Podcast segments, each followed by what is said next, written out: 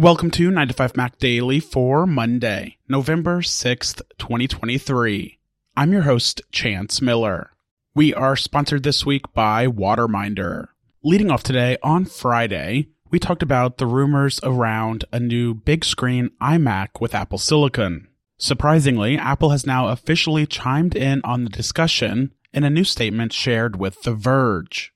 The company says that it has no plans to make a 27 inch iMac running on Apple Silicon. This comes after Apple's Senior Vice President John Ternus said during last week's Scary Fast Apple event that the company believes the 24 inch iMac with M3 is the perfect size and resolution to replace both the 4K and 5K Intel iMac. But what's interesting about Apple's statement today is that the company specifically refers to the 27 inch iMac form factor. The rumors about a big screen iMac with Apple Silicon are that the company will increase the screen size from 27 inches to either 30 inches or 32 inches.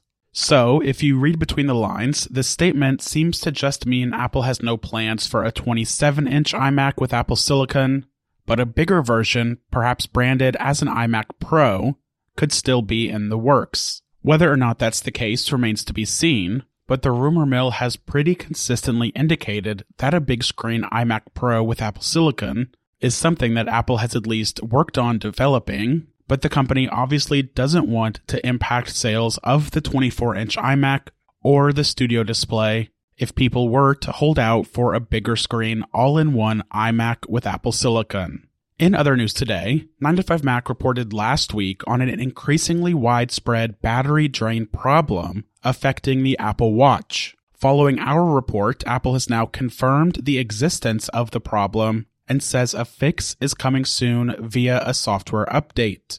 This Apple Watch battery drain problem appears to affect a wide range of Apple Watch users, ranging from the newest models like the Apple Watch Series 9 and the Apple Watch Ultra 2 all the way back to older models like the Series 4. Affected users say that the Apple Watch battery life started draining abnormally after updating to watchOS 10.1.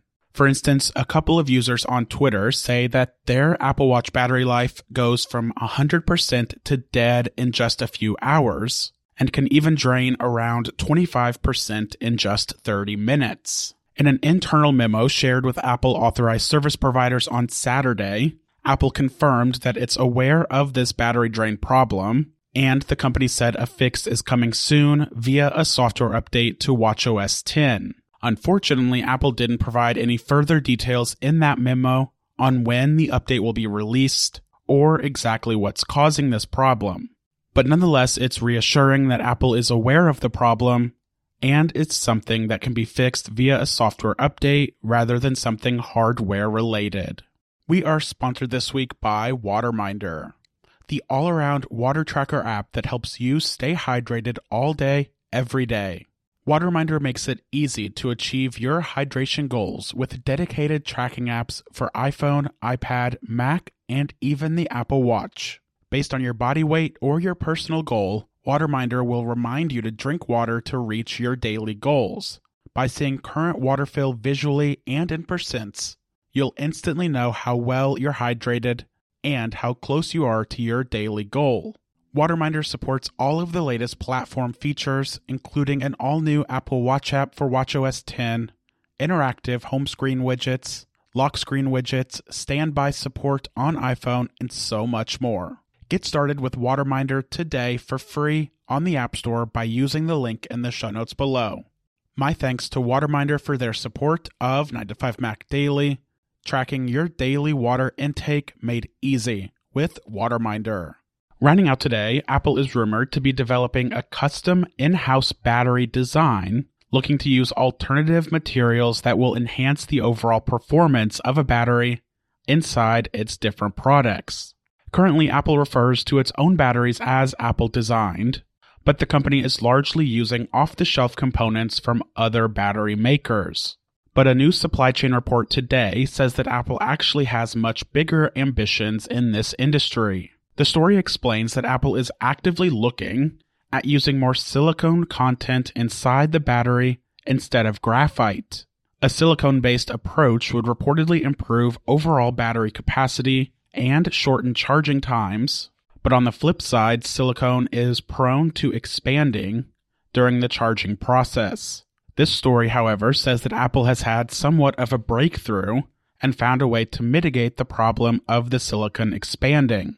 Apple has also hired away Samsung executives to work on its own battery development project. Apple's end goal is to bring this new battery technology to all of its products, including the iPhone, the iPad, the Mac, and Apple Watch, and doing so would offer improvements to battery life, efficiency, and charging speeds.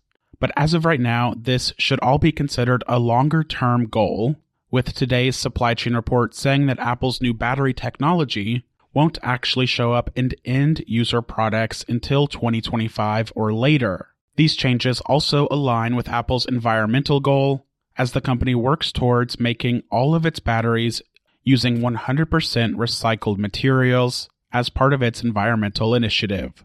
That wraps up another episode of 9 to 5 Mac Daily. As always, you can find all of the latest Apple news on 9to5mac.com. Follow along with me on Threads, Twitter, or Mastodon at Chance H. Miller and we'll be back tomorrow for a new episode of 9 to 5 Mac Daily.